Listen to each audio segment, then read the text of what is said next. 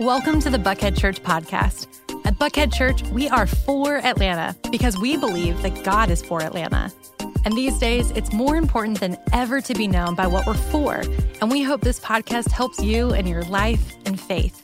We want to help you find greater hope with fewer regrets because we are for you. If it's your first time with us, head over to buckheadchurch.org slash new so we can meet you and send you a free For Atlanta gift on us. If you're not already receiving weekly emails from us, make sure to head to our website, scroll to the bottom, click Stay Informed, and sign up today. The best way to keep up with everything going on is to follow us on social media, subscribe to our YouTube channel, and download our free Buckhead Church app. But most importantly, I hope the following episode inspires you to take the next step forward in your faith journey this week. Enjoy. Hey, growing up in, our home, and I bet your home was, similar, there were certain words that were off limits um, in our home. And uh, again, I grew up in a different generation than some of you, but here was one of the big ones. Um, in fact, I, it's hard for me to even say this out loud in church, okay? Darn, I was like, oh, you know. Um, this was like not being able to say this word was a fence rule. A fence rule is a rule that keeps you from breaking a worse rule. And so um, in our home, we didn't want to say the word that sounded kind of like darn, um, not yarn, starts with D anyway. And so if my parents thought if, if, we don't say this word, you know, the kids won't drift over to uh, another word because the, the ultimate rule was no cursing, or we didn't say cussing. I don't know if that's a southern thing or not, but no cursing or cussing, either one. So we had kind of these fence rules around some, some, um, some words. And the threat was, um, this is really going to show you something. So the threat was if you cuss or curse, if you say one of these words, especially that word, you're going to get your mouth washed out with soap. Now, I think my parents only said that because their parents said it and their parents said it. Well, I don't know where that began because what is that? You could probably be arrested today for ma- washing a child's mouth out with soap. But that was that was the threat. Now, um, in our family, uh, Sandra and I, we raised our kids a little bit different. Um, she, I used to say we, but let's just be honest. She homeschooled our kids, and the goal was to put them into public high school to go from homeschool to this big five A, you know, public high school. I don't know if that's a good parenting approach, but that was what we were going to do. And so to prepare them for that, I actually had to teach teach all of our kids the bad words, okay? Because we didn't talk like that in homeschool. You know, nothing kind of slipped out that I'm aware of. I was at work most of the time. But anyway, so I had to teach them um, all the, um, you know, the bad words. And after that, I said them, then I'm saying, but you don't say it, which is weird. And then um, later, Sandra circled around and taught them all the combinations, but I let her, I let her, I let her do that. Anyway, back to my story. So, sure enough, we lived in Miami at the time, so that meant I was in the fourth grade or younger. Uh, we had a little tiny house, a little sidewalk that went out to the sidewalk that connected all the houses in the row. And I'm standing out there. I still remember this. And my friend had knocked his bicycle over, and I'm on my bicycle. We're just riding up and down the little sidewalk there. And I stopped and I said, Get that darn bicycle out of my way. And I looked up, and literally, my mom, I don't know how moms do this, she was standing on the front porch. I'm no lie. She's standing on the front porch. I look up, and she gave me that, you know, thing, you know. Now, later she confessed to me she had no idea what it meant to wash a child's mouth out with soap. This was just a thing people said, you know, since the bad words came out, we're to wash your mouth out. So she took me in, in our little tiny bathroom and she took my toothbrush and rubbed it in a bar of soap and she brushed my teeth with soap. Um, and so, and thus began my lesson, or continued my lesson, with what we call these days behavior modification. She was modifying my behavior. It was cause and effect, right? I learned to monitor my behavior to avoid certain unpleasant effects. And I continued to do that through my childhood, and we've never met in most cases, but you continue to do that through your childhood as well. You've modified your behavior. We all have. Why? Well, because we want to get dates, and we want to get second dates, and we want to get invitations, and we want to be invited back, and we want to do, get jobs. So we, you know, modify our behavior for job interviews, and it goes on and on and on and on. Um, as a pastor, just to be personal for a moment, this is really important for me. There, there are behaviors um, that, that I could do that would cause me to lose my job that might get, that might get you a promotion where you work, okay? So we all kind of have to figure this out, you know, in terms of our environment, but we've all gotten pretty good at monitoring our behavior. But as it turns out, that is not enough. And we're going to come right back to that in just a minute. Today, we are in part two of our series, if you've been keeping up or if you haven't been keeping up, Living with Yourself Three Habits to Safeguard Your Soul. Three habits to ensure, and this is kind of the theme three, three habits to ensure that the self you're living with internally is the self that's on display to everybody else. These are habits to ensure that what people see is what they're actually getting, that there's integrity between who you are on the inside and who you are on the outside. And we set this up last time by saying we've all had the experience of hearing about somebody in culture, somebody popular, or maybe someone we know um, who they've been living a double life, and suddenly, you know, they, it comes out that they've been living a double life. They got something else going on. They were not the person everyone thought they were, um, and they get caught, and they get caught in a lie, and the family's devastated, maybe a career's devastated. And when that happens, and we and we hear about, wow, this has been going on for years, and nobody knew, we we either think or say, how how could they how could they live with themselves? How, how could they carry on for so long with that going on in the background? And the assumption of course is hey if it was me i couldn't live with myself. I, I could not have the double life and keep it a secret or you know have a, such variation on the themes of my life the way that they did that that my conscience or my integrity would not allow me to do that. We think i couldn't do that. But the truth is you could. You could do that now, you couldn't live with your current self, but if left unattended, as we said last time, your current self may not be your future self. And your future self might become might be someone that you wouldn't even recognize that you wouldn't even respect. In fact, maybe that's the situation you're in today. You have slowly over time become someone you never intended to be, and you're carrying a secret that no one knows you're carrying, and you're thinking to yourself, How did I get here? Well, the reason nobody thinks this will happen to them is because nobody thinks this will happen to them. And the reason people this happens to people is because the assumption is, well, it can't happen. But it does, and it happens all the time. And I hate to be the bearer of bad news, but it can happen to you, and it can happen to me. And the best way to uh, keep it from happening is to, number one, assume that it can, and number two, to take steps to ensure that it doesn't. And that's what this series is all about three habits to safeguard your soul. And when I say soul, I mean your inner life, your interior life, that part of you that no one sees, but the part of you that you go to bed with every night and wake up to every single morning, and that you face every single morning in the mirror. Now, the the theme or kind of the big overarching principle, and, and, whether you're a religious person or not, this is just true. So, this is something to, to, take into consideration. Is simply this that the health of your soul or the health of your interior life, the health of your soul determines your capacity for duplicity. Now, duplicity is, you know, the, the traditional way of thinking about duplicity is somebody is someone with this group of people, and there's someone entirely different with another group of people. And if those two group of pe- groups of people ever got together to discuss that person, they would think they're talking about two different people. There's duplicity. But the other, um, um, the other version of duplicity is when someone is something publicly and something entirely different privately. And your the health of your soul, what's going on on the inside, day in and day out, determines your capacity for duplicity. And here's what I mean specifically it determines how wide the gap between who you are and who you pretend to be. It determines how wide the gap between who you are and who you pretend to be grows or can expand before your conscience just can't take it anymore, before your guilt just can't take it anymore, or between, or to, uh, to the point that you're eventually found out that the health of your soul determines whether you close the gap immediately. That's what we're going to talk about today. The health of your soul determines whether you close that gap immediately or if you decide to manage that gap indefinitely.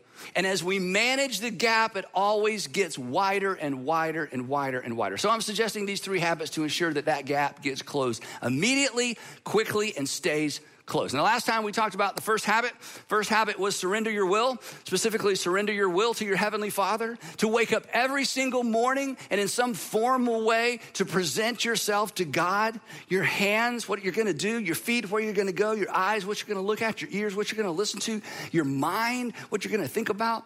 Re- surrender your resources, surrender your opportunities, your hopes and dreams, and say, Heavenly Father, I am 100% you. I'm giving all of me to all of you. I trust you because I know you are for me. Basically, you're taking, you know, a little snapshot of Jesus' prayer when he taught us how to pray. We're saying, Your will be done through me today. And Jesus says this needs to be daily because that little prayer and that recentering every single day, do you know what it does? It sensitizes your conscience for the rest of the day. You have just surrendered yourself to your Heavenly Father. And when you begin to think in a way, moving away, looking away, you know, act in a way that creates that division between who you want to be and who you find yourself becoming, the alarm bells go off because, oh, I've, I've already dealt with this and I need to take action and close that gap. So today we're going to talk about the second habit. And to set it up, I want to tell you a little story from the life of Jesus. So one day, Jesus and his uh, uh, disciples, and this is a general term for the general Jesus followers, um, they're, they're going along, and um, the Pharisees, who are constantly dogging Jesus and sort of in a running conflict, running tension with Jesus everywhere he goes, they issue a complaint and they say, Jesus, your disciples, the people who are following you, they don't observe the tradition of the elders. They're not observing the tradition of the elders. Now, I got to explain what that is for this to make sense. The tradition of the elders, or the other phrase that you sometimes hear, the oral Torah, was a list of fence rules that essentially God gave Moses the Ten Commandments and God gave Moses the civil law, all this detailed civil law for the nation of Israel, and it was written down.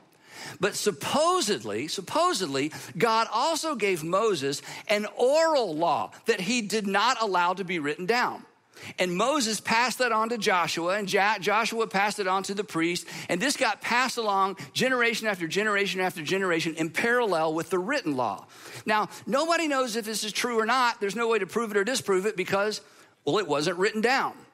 But what we do know is that these unwritten laws were generally fence laws to protect the written law so people didn't accidentally break the law of God and defile themselves and put themselves at odd, odds with God. Here's, here's an example. For example, the written law said no business on the Sabbath. You can't conduct business on the Sabbath because for, for ancient Jews and for modern Jews, it's a day of rest. We get that.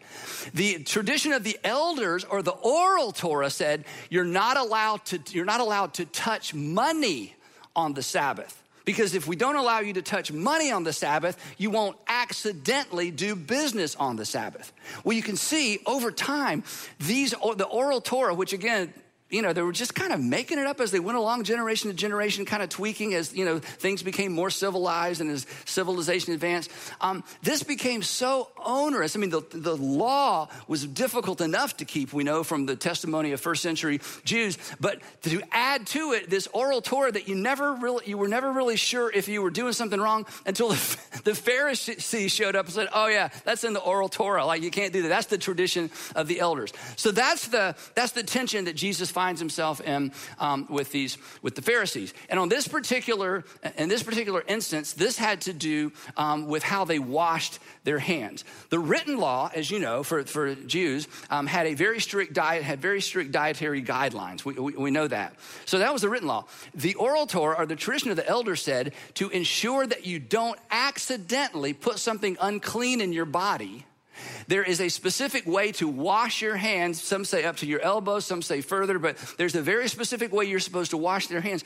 And they had made hand washing, in this specific hand washing, as much of a law as don't put certain things in your mouth based on the written um, dietary restrictions in the, the Torah that God gave Moses. So this is, this is the tension. So they come to Jesus and they say, Jesus, your disciples aren't following the tradition of the elders. They are not washing appropriately. Now you need need to know, and this is helpful, Jesus Jesus had nothing good to say about the tradition of the elders. He was not a fan of the oral Torah. He saw it for what it was. These are fence rules, and you're using these to control people, and you're using these to keep people in a constant place of guilt. They, they, they never know how to get it right. They never are at peace with God. They're constantly, you know, on the outs with God because you guys basically just tweak these things and make these things up. And, and maybe your motives are good, maybe they're not. But Jesus was not a fan of the oral Torah. So when the Pharisees criticized Jesus' disciples, Jesus decides to use it as a teachable moment. And it's kind of funny. And so here's where the text, here's where we pick up with the story. So Jesus called the crowd to him and said, Listen and understand. In other words, I'm about to tell you something and I'm about to explain something that you need to know. And this was, for us, this is like a big duh, but for the first century, his first century audience, this was so groundbreaking. He says, I just want to be clear what goes into someone's mouth does not defile them.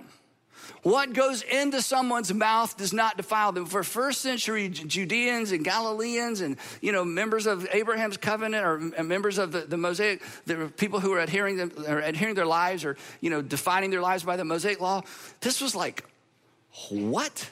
And Jesus is like, yes, what you eat does not, this was the important part, what you eat does not put you at odds with God. That's what it meant to be defiled, to be at odds with God. I've done something that's, you know, I've put me at odds with God. Jesus is like, what you eat doesn't put you at odds with God. And he says this, but what comes out of their mouths, talking about the Pharisees specifically, what comes out of their mouths or what comes out of a person's mouth, that is what puts them at odds with God. And then this is the coolest part. After he kind of drops this bomb, the text tells us this is in Matthew and Mark. He just walks off. Listen and learn. I've just said something that is so offensive and is going to drive the Pharisees crazy. And he says, Come on, guys. And he just literally walks off. And the you know, disciples are following. And one of the apostles says, Jesus, do you really offended the Pharisees? And Jesus is like, This is my concern, look, okay? I'm not, I don't care because, and here's why this is so important. If you're not a Christian or a Jesus follower, this is so important. You see, Jesus understood something that they had missed in the first century. That the law was not given in order to please God. The law was given to protect people. The law was for people. And the Pharisees got it backwards. And he would say to them, Look, you're, you're like a, parents who buy a bicycle. Or not parents, you're like a couple who buys a little bicycle and says, Wow, we need to have some children. So there will be someone to ride the little bicycle. He's like, That's not how it works. The law, people are not for the law. The law is for people. And when you use the law to hurt people, divide people, and to create enmity between God and people, you are misusing, you are abusing the law of God. Now, if you if you've lost faith in the past, you grew up in church and walked away, you know, as I always say, if I heard your story, I bet I'd say, whoo, me too. I think I would have gone with you. If that, you know, based on your experience with, with the church, if you had a bad experience.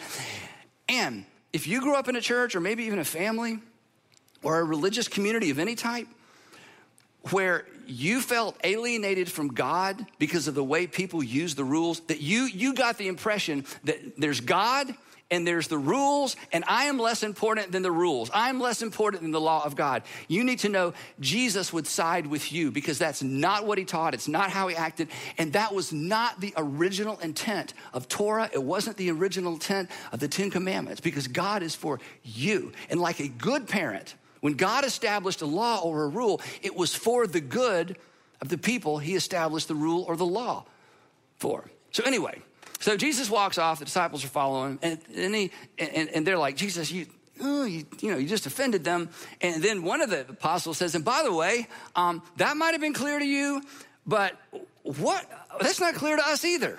So Jesus decides to have another teachable moment. Sits them all down. this is kind of funny. This is, this is Jesus humor. We're afraid to laugh because it's Jesus, but this was meant to be funny. So maybe you'll get this.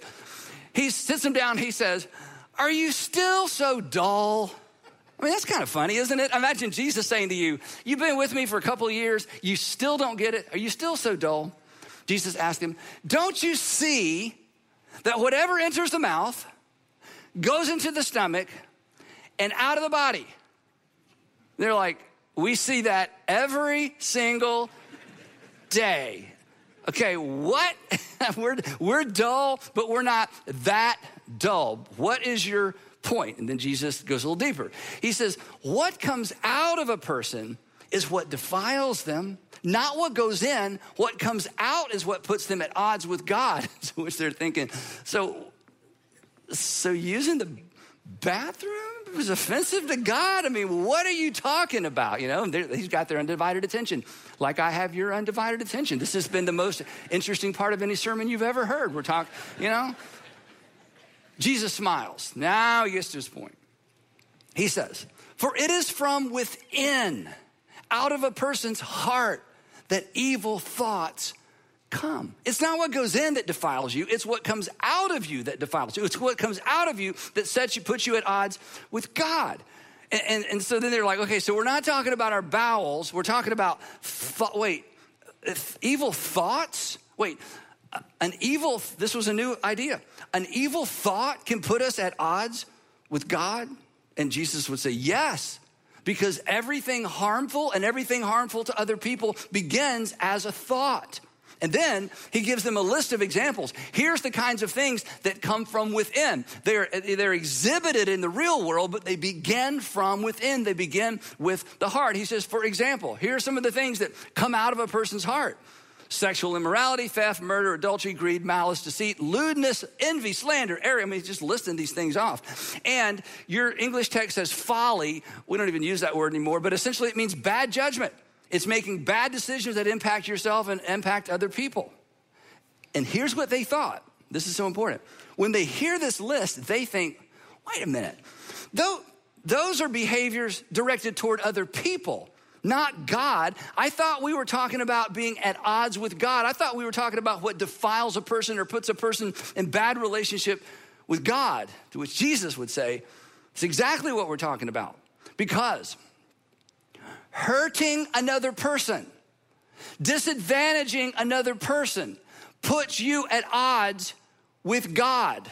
You cannot be right with God and mistreat another person. This isn't about this kind of vertical thing I have going on. I can treat all my horizontal relationships any way I want to. But boy, me and God, we're cool. God's going, I don't know where you got that. That's not in the old covenant. That's not going to be in the new covenant. You just made that up. That's what the Pharisees think.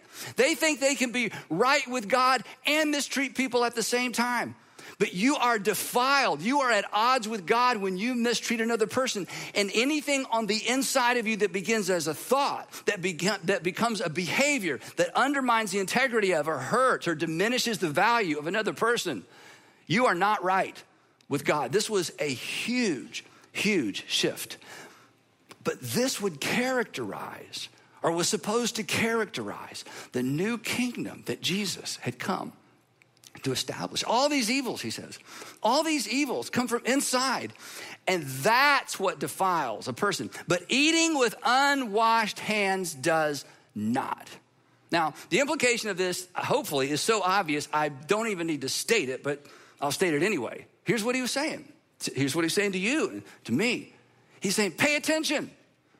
Pay attention to what's within. Pay attention to what's going on inside of you because it doesn't stay there. We leak. You leak. I leak. And most of the time, we don't even know that other people know what's inside of us because we leak in such a way that we're not aware of it. We think we've covered it. But they, people walk away and go, wow, what's up with her? What's up with him? And the reason I know that is because you do that all the time about people. It's like he or she thinks that we think they're fine, but they are not fine. And it is obvious to us because we all. Our behavior will eventually reflect. Here's Jesus' point our behavior will eventually reflect the condition of our hearts or our souls. So, just for an uncomfortable minute, I want us to look at that list again. I kind of spread it out, look at it a little different. Immorality, adultery, theft. Just look at that list a second. I'm going to ask you a question. Do you know anyone or know of anyone, and certainly you've read of someone who lost their family, lost a job, lost a career, lost a reputation, maybe over time lost their mind over any of these things? The answer is yes. And in some instances, not all, in some instances, remember how shocked you were? Like, not them.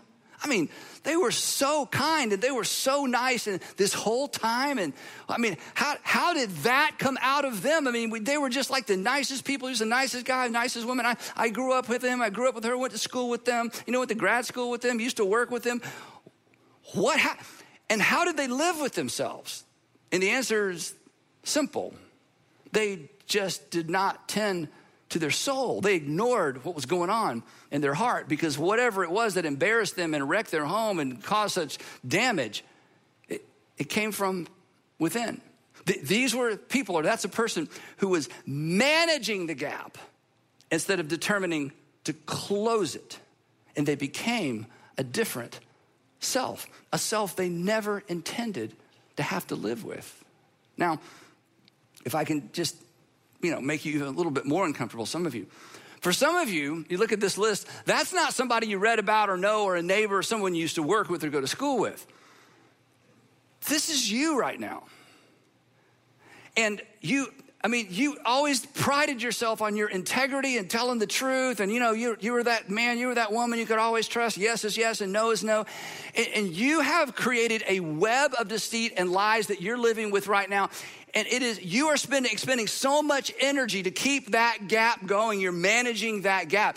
And every once in a while there's a break. In fact today may be a break for you. Every once in a while there's a break and you're honest with yourself and you ask how in the world did i get to this? This is not what i envisioned or you remember when you, when you said I do, you meant I do and I will forever and really until death do us part, and you're the only one for me. And when you would hear people who were running around their husband or wife, you thought, what losers, and I could never live with myself, I would never do that. And now you find yourself in an emotional affair, actually a physical affair. And here I am talking about it in church, and you feel like everybody's looking at you. They're not. Everybody's looking at me. You're fine. But you just feel that. And here's the thing I don't know your story, but I will give you the benefit of the doubt. That was not your intention. You meant it when you made that decision. You meant it when you entered in that covenant with her or, with him. You, you were so sincere. And now there's something on the outside. And Jesus, who's, you know, compassion personified, would say to you, yeah, but let's be honest if we're gonna fix this. Started on the inside. You, there was a, there was a gap he didn't close it, he managed it. And it got wider and wider and wider.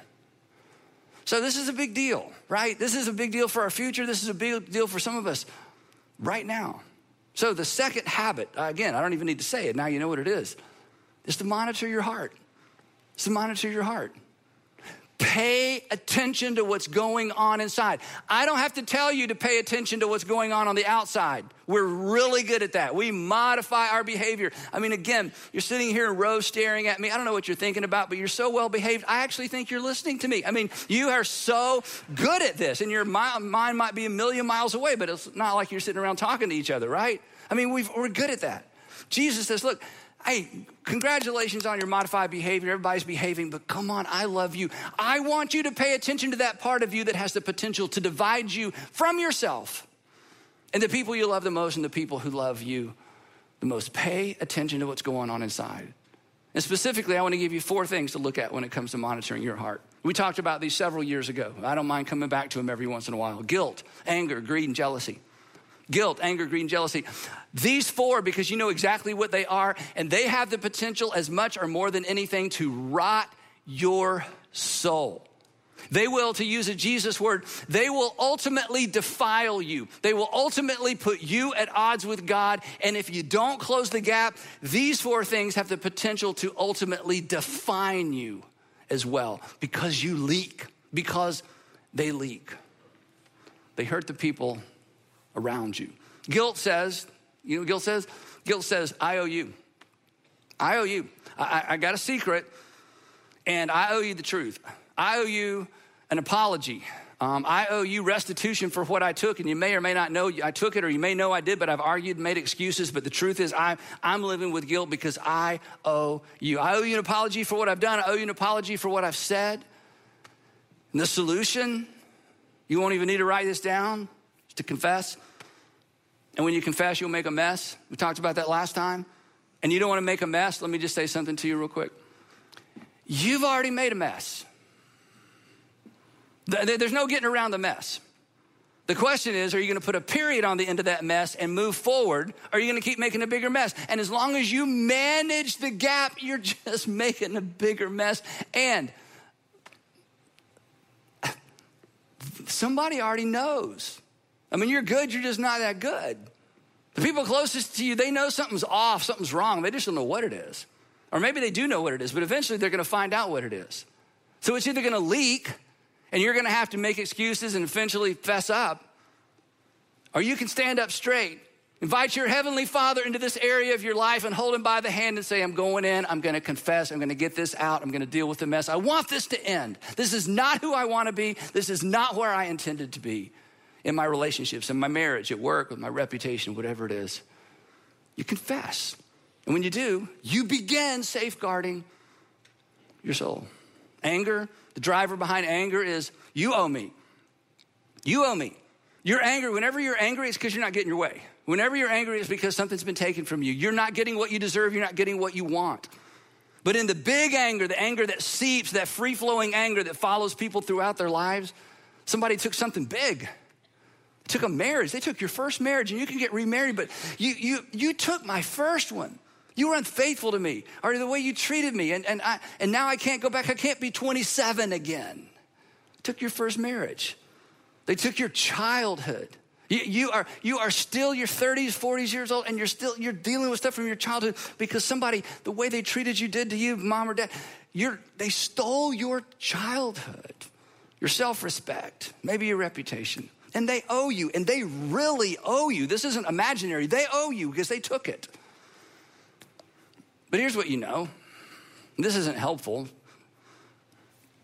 they can't give back to you what they took even if they wanted to.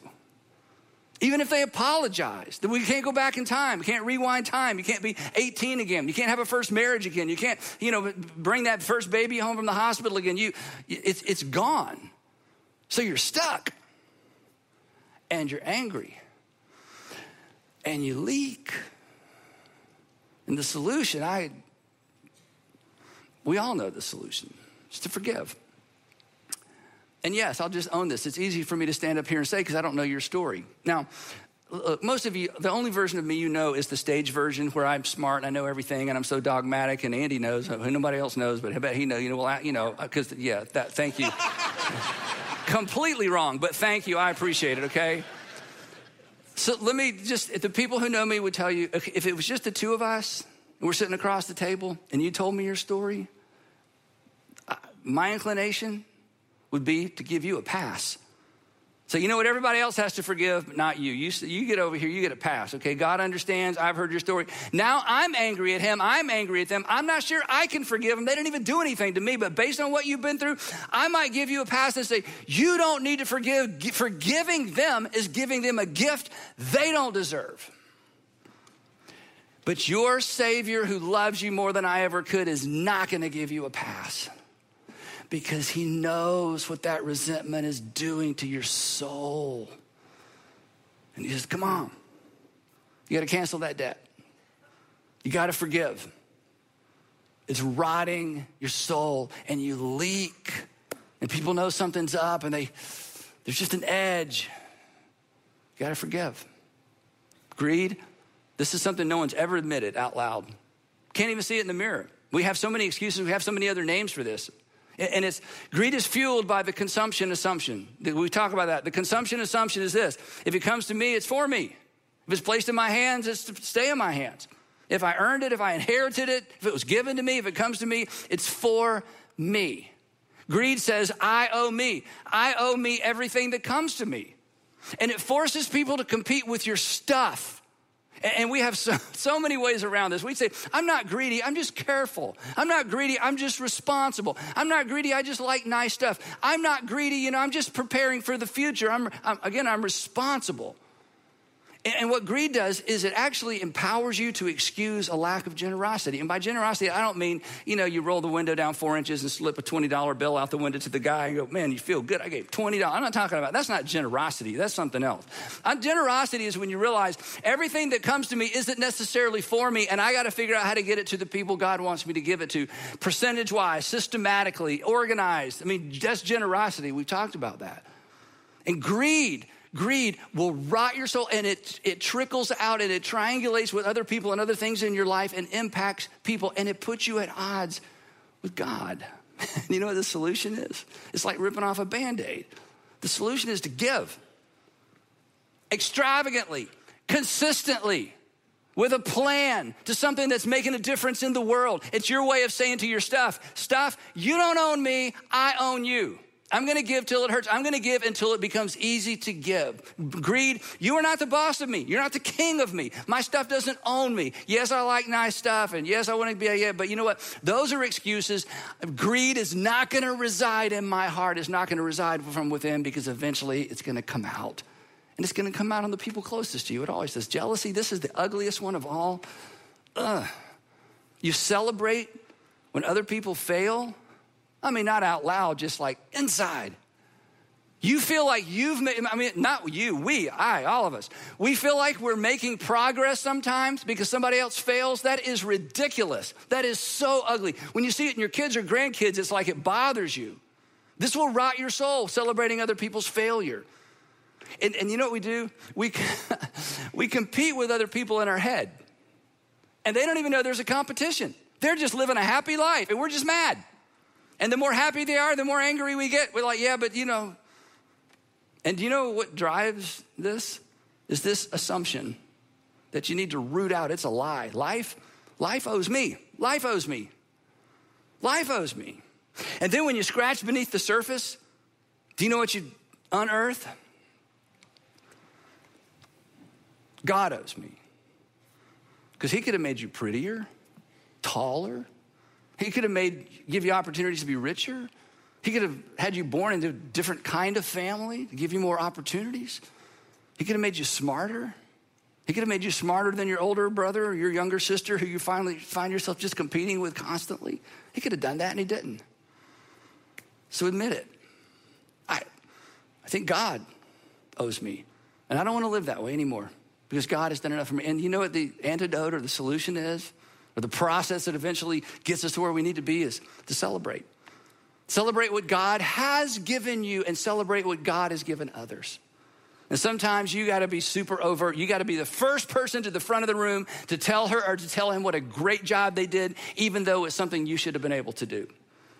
You just got to be intentional. I am not going to allow jealousy to reside in me. I'm going to celebrate their successes and I'm going to celebrate mine. There's this old song that was, you know, it's kind of corny, but it's true. The, the sentiment is true. Is count your blessings, name them one by one, count your blessings, see what God has done. You ever heard that song? It's kind of corny, but you know it's true. It's waking up every day saying, you know, I'm not worried about them right now. Thank you, thank you, thank you. So, bringing guilt, anger, greed, and jealousy into the light it diminishes their power over you.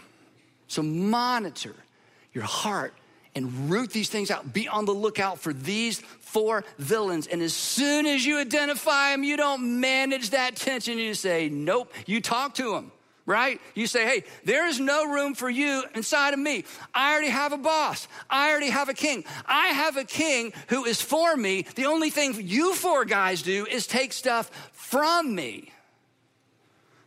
So as we close, I want to take you on a little brief exercise that I used to do with my kids, Sandra and I would do with our kids when we put them to bed at night. Because I want to, you know, there's a verse in Proverbs that says, Watch over your soul, for from it flows all the issues of life. That, you know, the, the heart or the soul is, you got to watch over it. And we would talk about how do you teach kids to monitor their heart? I mean, we're teaching them behavior modification constantly, right? How do you teach them to monitor their heart? So we just made this up. And put them to bed at night, and I'd say, Andrew, Garrett, Allie, is everything okay? Is everything okay in your heart? Just ask them. Then I'd go through a list of questions.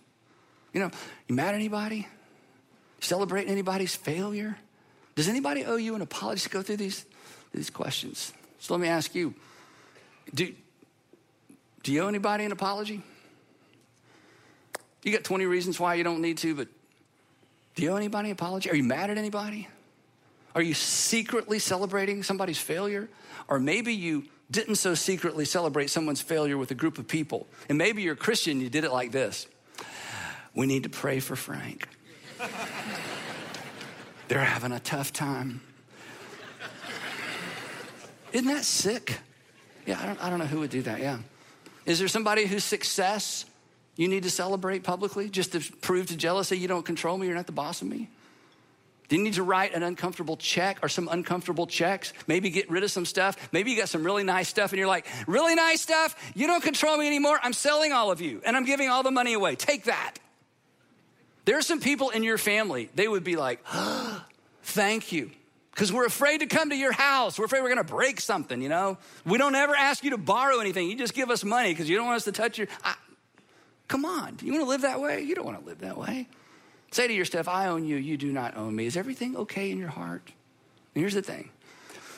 If you want, and I know you want this, whether you're a Christian or a religious person or a different person, a different faith, you want this. If you want the self you live with to be the self you present the folks around you with, you gotta get this right. You gotta monitor your heart. And parents, you gotta help your kids get this right.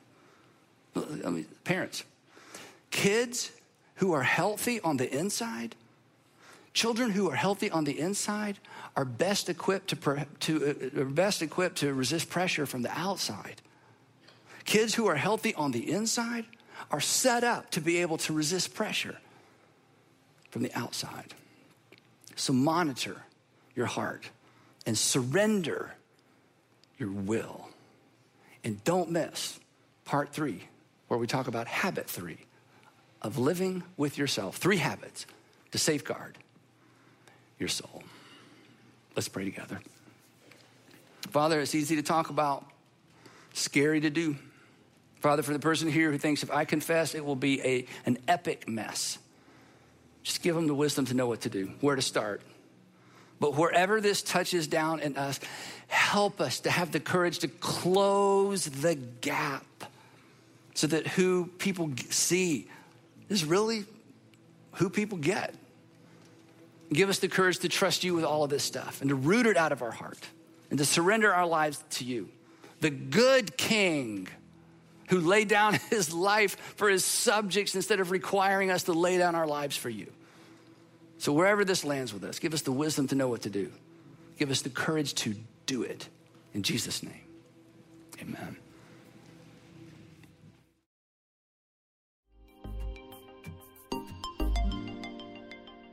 Once again, thanks for listening. If you'd like to hear more messages like this, we've made it super easy. First, you can hit the subscribe button to get these messages on your device every week. Second, you can download our app from iTunes, Google Play, or wherever you get your apps. Or third, you can check out our YouTube channel. Just search for Buckhead Church and make sure to subscribe. Have a great day.